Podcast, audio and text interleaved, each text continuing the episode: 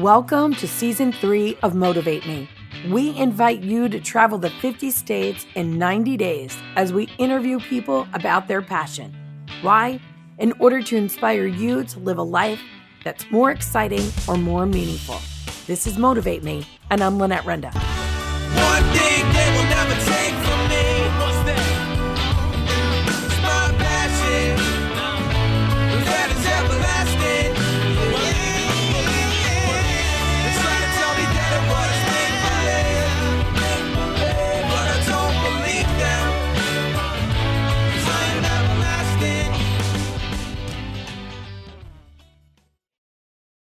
Today we are in Nashville, Tennessee. Hence the guitar on the guest here with me.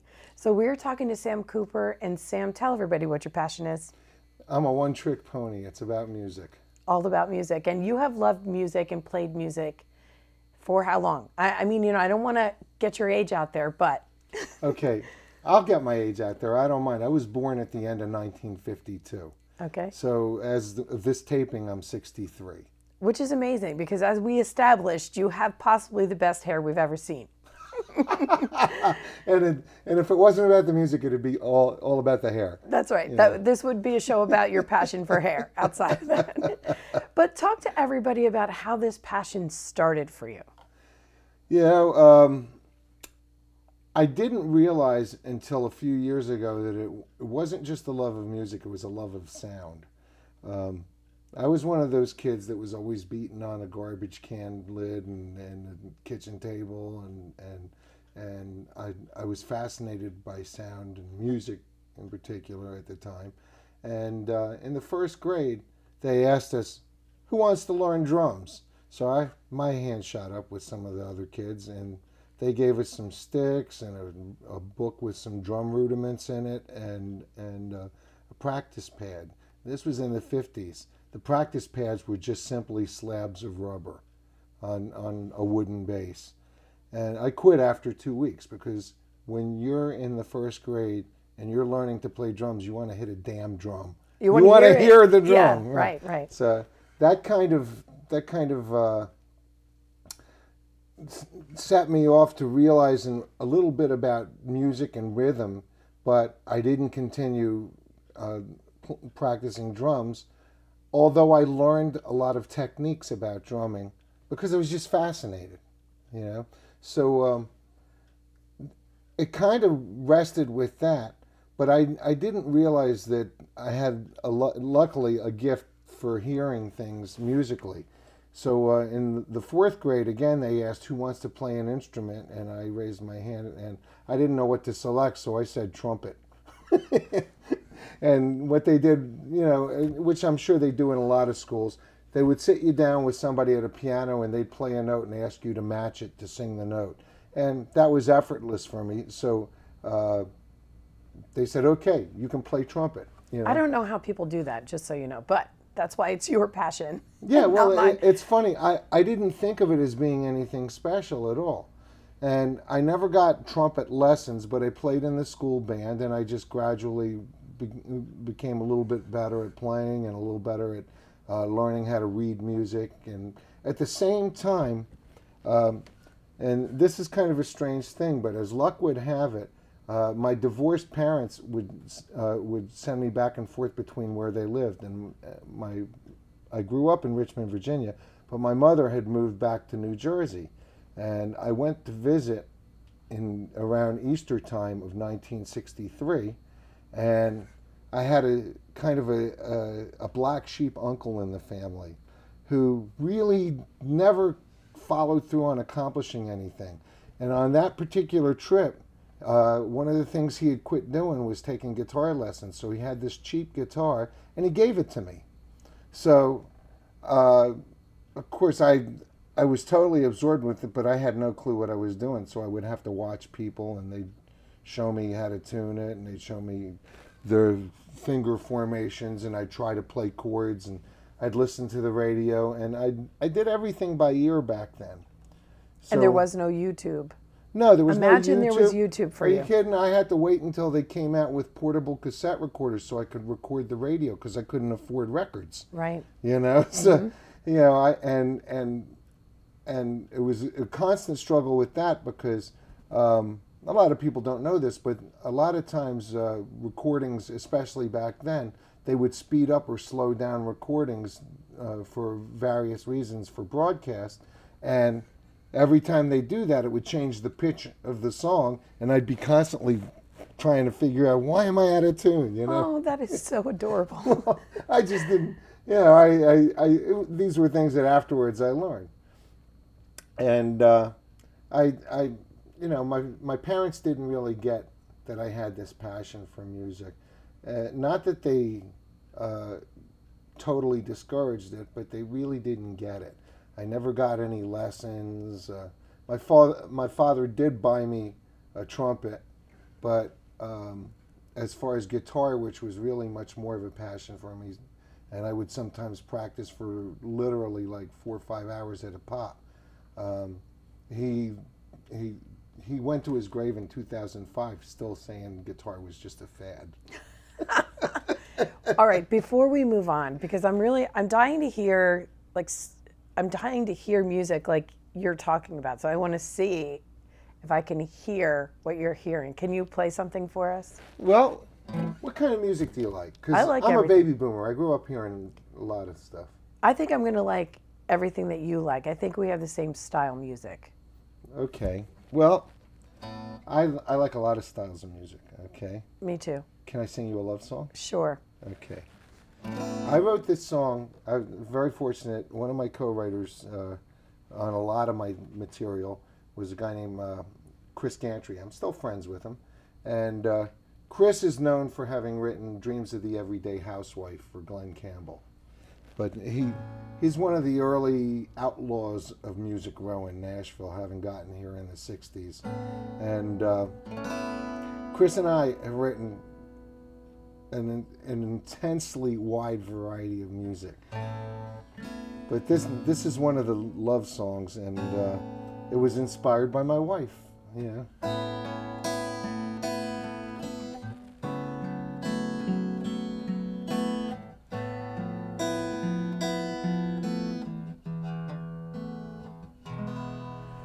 I'd keep the world from spinning round. When we're in each other's arms if I could make all the clocks come to a stop. Cause loving you each second feels so good. If a moment was a thousand years I still couldn't get enough. If eternity is good for you, baby, that's how long we'll be in love.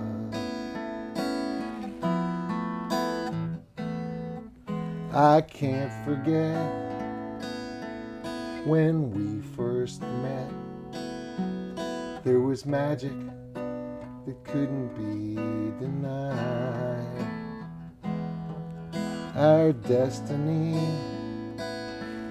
was meant to be. We couldn't talk, we stood there hypnotized. If we could cheat and steal more time, that just wouldn't be enough. If eternity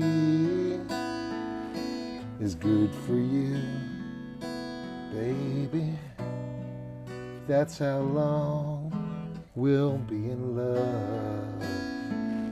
They say love lives on when everything else is gone.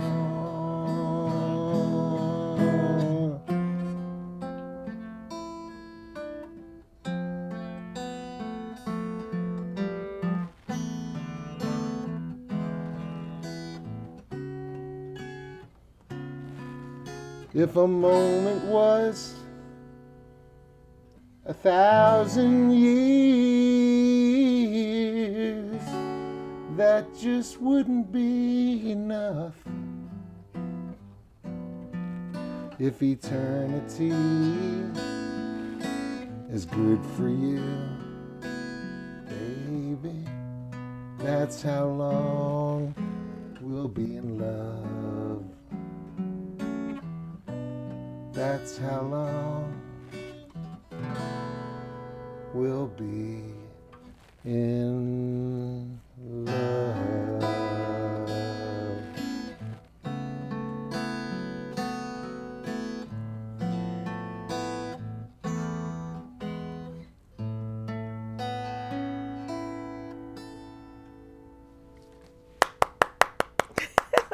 Thank you. That's awesome. So I'm wondering then how you ended up with this start in Nashville.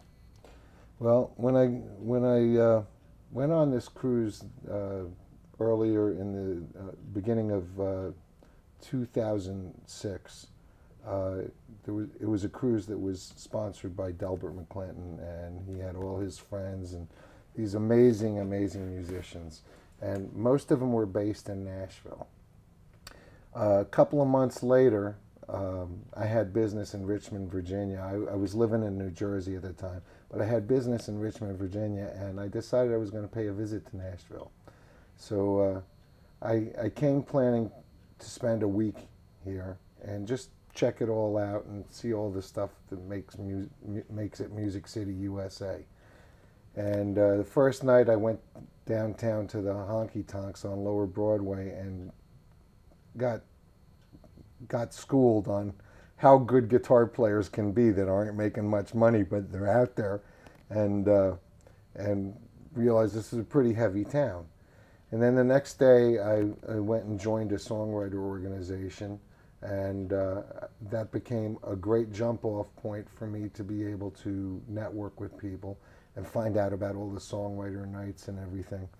Um, one week turned into two weeks, and and then I, I drove back to New Jersey, and I flew my family down, and on the third week we bought property. I just knew. You know. just knew. You just I- know. You just know when it's Yeah. time. So, what kind of? I know that you run Sam's Jams at uh-huh. at a place in town, and the name of that place is Bobby's Idle Hour. Bobby's Idle Hour, and you do that on Wednesdays, right? Yes, and it's a daytime thing. I do it from noon to eight. Okay. It's, uh, as far as I know, the only daytime songwriter activity. And what is it about? What What do people do there? Well, uh, it's open up to all songwriters of all levels to come and play on Music Row. And uh, Bobby's Idle Hour happens to be a legendary place. They've been around for decades. Uh, some of the biggest names in, in country music, people like Merle Haggard and Bobby Bare and people like that, all hung out there. And, and you know, Kris Kristofferson, Johnny Cash, all these people, you know. And uh, it it there's there's ghosts there. Now I've been fortunate enough to play the Ryman Auditorium where they talk about all the ghosts of all the great uh, performers that have played there, and the Ryman is called the Mother Church of Country Music. And I've played the Bluebird Cafe where they, you know, a lot of people got their starts.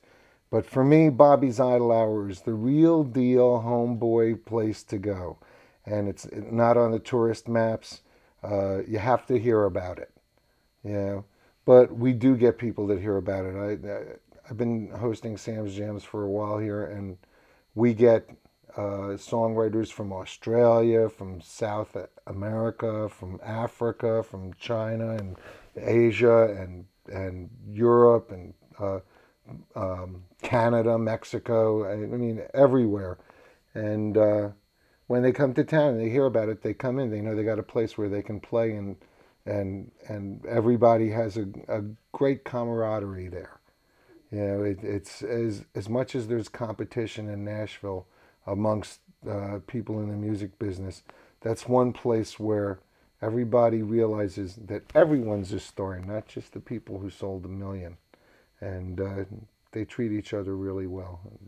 Know, it's Well, that's awesome that I can share that information with my audience because you know there's so many people have a passion for music, and so many people come to Nashville and they would come check that out. So Yeah, it, it, it's wonderful f- for me because I've played most of the songwriter venues in town that are established and been around, and and some of them are wonderful.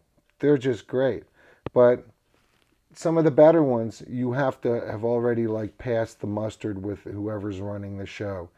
With me, I I, I kind of I kind of sur- uh, survived all that stuff, but I don't think everybody should should necessarily not have a chance. Um, it's kind of a cool thing when somebody comes in that's never played anywhere except their bedroom, you know. And sometimes they're not that good, but that's how you get good because playing in front of people is worth a hundred rehearsals Absolutely. and also learning how to deal with real life situations, being able to make a mistake and recover. You know, if you forget your words or you play a wrong chord, it's not the end of the world like some people think. And it, and perfection is really the imperfect things that happen that make it spontaneous. So I kind of embrace that, and I I think that uh, that's the pervasive av- attitude of uh, most of the people there. You know. Where do you see your career going now? Like what what do you want? Well, my answer would be what career? you know, I'm a lucky guy, okay? I have my own private studio, so I can record uh, pretty much on, on levels that are as good as a lot of big studios. And I, and I have recorded hundreds of songs. I also uh, love the uh, opportunity at my age now to be able to, you know, if I hear a song by somebody and I think it's great and and I find out they don't have a demo of it to be able to use to try to pitch the song, I love that I can help them. And I'm not in it for the money. I've turned down money for helping some of them because I knew they couldn't afford it. You know, and I, I'm good with that. You know, I'm lucky. I'm not a starving artist, so it allows me to have a little bit of freedom. And it all that not being a starving starving artist also allows me to be independent enough to do things the way I feel, as opposed to uh, sucking up to the powers that be in the music industry. And you know, some of them know what they're doing, but I'll be the first one, and I'll get in trouble for this, but I'll be the first one to tell you a lot of them don't know a thing. They just act like experts. Know, and if it and if it weren't the case, a lot of decisions would have been made differently. I mean, the Beatles got turned down by 34 labels before they got signed. Okay, and uh, the Gambler by Kenny Rogers sat around uh, not becoming a big hit for 10 years before it, before Kenny took it and turned it into a monster. So all those people that said no and they're trained to say no, I get it. Sometimes it's the wrong place, the wrong time, whatever. But there are no absolutes in the music industry as far as the actual music. You know, what I think sucks, somebody else might go, "Wow, that's really cool. I love that." It's I can't get it out of my head. So what do you think you've learned about yourself through your musical journey here? Uh, I've learned to be good in my own skin, to not worry if what I do doesn't float everybody's boat. You know, um, I I love so many styles of music because I I'm a baby boomer, and I, I I've said this a thousand times to people. When I grew up, the uh, the radio you could turn on a station and not touch the dial for an hour, and you could hear Johnny Cash next to James Brown, next to Little Richard, next to the Supremes, next to the Beatles, next to Deep Purple and Led Zeppelin. And you could hear all that sometimes in just an hour without touching the dial. So you got exposed to a lot of stuff. You know, um, I love Frank Sinatra as much as I love some of the, some of the biggest groups in the world that are uh, in pop music and rock and whatever. You know, and I love a lot of different styles. So I'm lucky that I get to embrace whatever I love. And we're definitely going to put some more of your music at the end of this episode so people can see more your style. So Well, I think you. that's that's awesome. What kind of advice would you give to others about pursuing a passion? Well, you you got to have instincts, and you don't know what greatness is unless you see greatness in whatever it is that you're pursuing. So, for example, if I were in artist development and I had a young artist, um, I might tell them, don't play for a couple of weeks. Here's what I'm going to do I'm going to assign you a list of names to look up on YouTube. And I want you to see if you get what they're what makes them stars. And I would go back to like Louis Armstrong, know, and and go through the Andrews sisters and Fred Astaire and and and and uh, work my way to Louis Prima or, or or Louis Jordan or you know any number of the old old pre Korean War acts and and and then and then take them further up. You know, go to Little Richard and and uh, Jerry Lee Lewis and and uh, Muddy Waters and and just keep going. You know, the Rat Pack. You know, I mentioned Frank Sinatra. If if people, if uh, of any any age, not just young people, but if people of any age can get what gives them that star quality that when they when they do what they do, they command the room. There's no denying that they're stars. There's nothing mediocre about what they do. Yeah. What is what is your opinion on commanding a room? What's your thoughts on that? Um, I tell you, I, I'm not real popular for thinking that it's not the audience's fault if they're talking. I'm I'm more of the belief that it's it's the performer's job to be so good that they have to stop and pay attention. Doesn't always work. There there have been times where I thought, oh, I'm killing it, and then people are just like talking right over me. And there are other times though when you can hear a pin drop, and that's your job. Um, there was a young guy from, from Louisiana who, who was in town a few years back, and one of my friends wanted me to hear him. And, you know, not like I'm a big deal or anything, because I'm not, okay? But he wanted my opinions on, on this kid, and the kid did a lot of things wrong.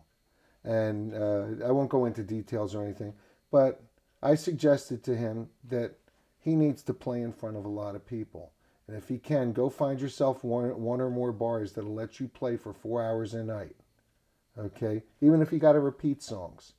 And your job is to get people who are more interested in getting drunk or laid to stop what they're doing and pay attention to you, want to feed your tip jar, and want to know where else you're playing so that they'll follow you. And when you get that good, then you got the potential for for becoming a, a, a star or somebody some level higher than where you're at. But that's that means you got to get out there if you can every night. And you just got to do it over and over until you get so good that there's no denying how good you are. There's no mediocrity anymore. Yeah. What is your favorite memory in music history? I know. That's that's I know. It's like asking an artist what their favorite painting is. You know, What's the first one that comes to mind? I, I, this is funny, okay? Because living in Nashville, you have Nashville moments. There are so many major things that can happen at any time. But I'm gonna I'm gonna tell you an obscure one, okay? For me, this is a personal Nashville moment. Love it. Um, I was I was at a party, and uh, it was in a building where Steve Cropper had his office and a little studio. Now I don't know if you know who Steve Cropper is, but he he he co-wrote Dock of the Bay, and he played with Booker T and the MGs. He was in he's, he's in the Blues Brothers. Okay. He's he's produced unbelievable artists and played on multi millions, hundreds of millions of sold records. Great guitar player, and uh, I mean, he, he he's the guy that uh, when Sam and Dave go uh, play it, Steve on Soul Man, he's the guy playing the licks, you know. So he's he, he's really a legend. And uh, there was this party, and it was the last night of being in that building before they were going to tear it down. So a lot of people were there paying homage to to Cropper uh, down in the studio in the basement, and there were literally like dozens of people that came down and just wanted to say hi and wanted to take pictures with him and all that. And I'm sitting on the couch there, and Cropper kind of knows me, but kind of not. I'm just another guy. Okay, I know him though. I've uh, you know I'm totally in awe of him. So we're sitting there, or we're hanging out downstairs, and at some point, there's nobody left there but him and me. And the whole time he's been playing songs on uh, on the monitor speakers of his studio, and they're all songs that he had something to do with. So he started getting into playing air guitar and mouthing lyrics to all these songs, and they weren't all hits that were big, but they were all things that he played on. And he's playing air guitar licks that he played on the recordings, and and and, and he's entertaining me like I was a big audience, and it's just me and just him. I, I thought, wow, this is just one of those moments that, you know, I couldn't have paid for this to happen. And it doesn't matter that he's playing air guitar. I hear every note. I hear, I, I get every emotion, and uh, and he's he's living these notes. He's living this music.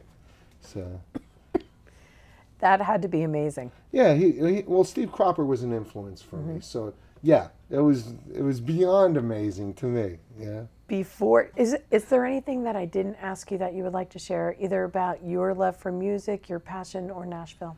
Oh gosh, uh, the problem is I could probably go on for days. Right, right. I uh, I'm really lucky because I've I've got a pretty complete life. I'm a, I'm a happily married man. My wife is unbelievable, and and she puts up with me on top of it all. And I got a decent place to live. I'm not a starving artist. I, I have enough to be able to cover my bills. Uh, I'm lucky I have all these guitars over here and more even. These are just some of them, you know, and uh, I, I, I can make music pretty much on my own terms. And I'm among some of the coolest people in the world. They're part of the music community, you know, so they get a lot of it, you know, and uh, it just makes, uh, it, it makes me realize I only have two enemies, and that's time and sleep. Would you like to rock us out of here with a song of yours? Yes, Let's I would it. love to do it. And uh, let's see. This song got me to my, my last appearance at the Ryman Auditorium, okay? Well, my baby loves to call me her good time machine. She says that I don't break down or ever run out of steam. But when things stay broke around the house, she says this ain't no way to live. But I say, baby, I ain't no handyman. A lover's what I is. Cause Ain't no good with wrenches, ain't no good with a drill. I ain't no Tim the Toolman, I ain't no Bob Vila. Don't know how to weld, don't know how to solder. If you want something fixed, call your brother or your father. There's one room in the house, you know where I'm a master craftsman in home repair. When it comes to the boudoir, know all the tricks. There ain't nothing in there which a man can't fix. No, I'll fix you up, baby. Broken window in the kitchen sink has got a leak. Papers peeling off the floor, the front door's got a squeak. Basement's getting flooded, there's a hole in the roof. Well, I can't do nothing about 'em if you wanna know the truth. There's one room in the house, you know well, I'm a master craftsman in home repair. When it comes to the boudoir, I know all the tricks. There ain't nothing in there what your man can't fix. And you're saying, what will you do? Pipes clean, baby, you know better. But if your bed falls apart, I'll screw it back together. Oh, honey, you know what I'm talking about. I come with a guarantee. Ah,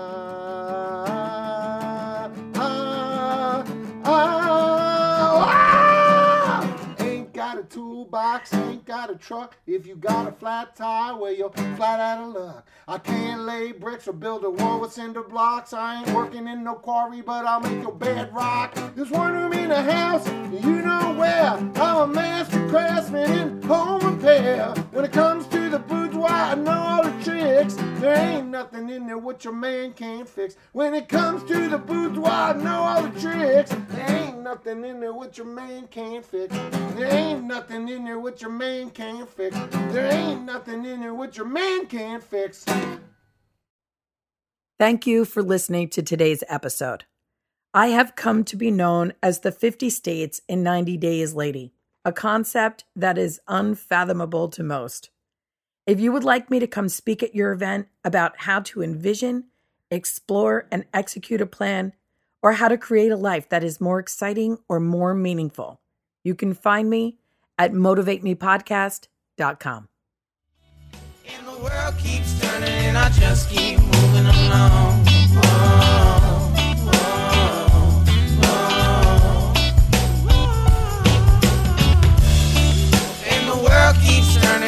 Just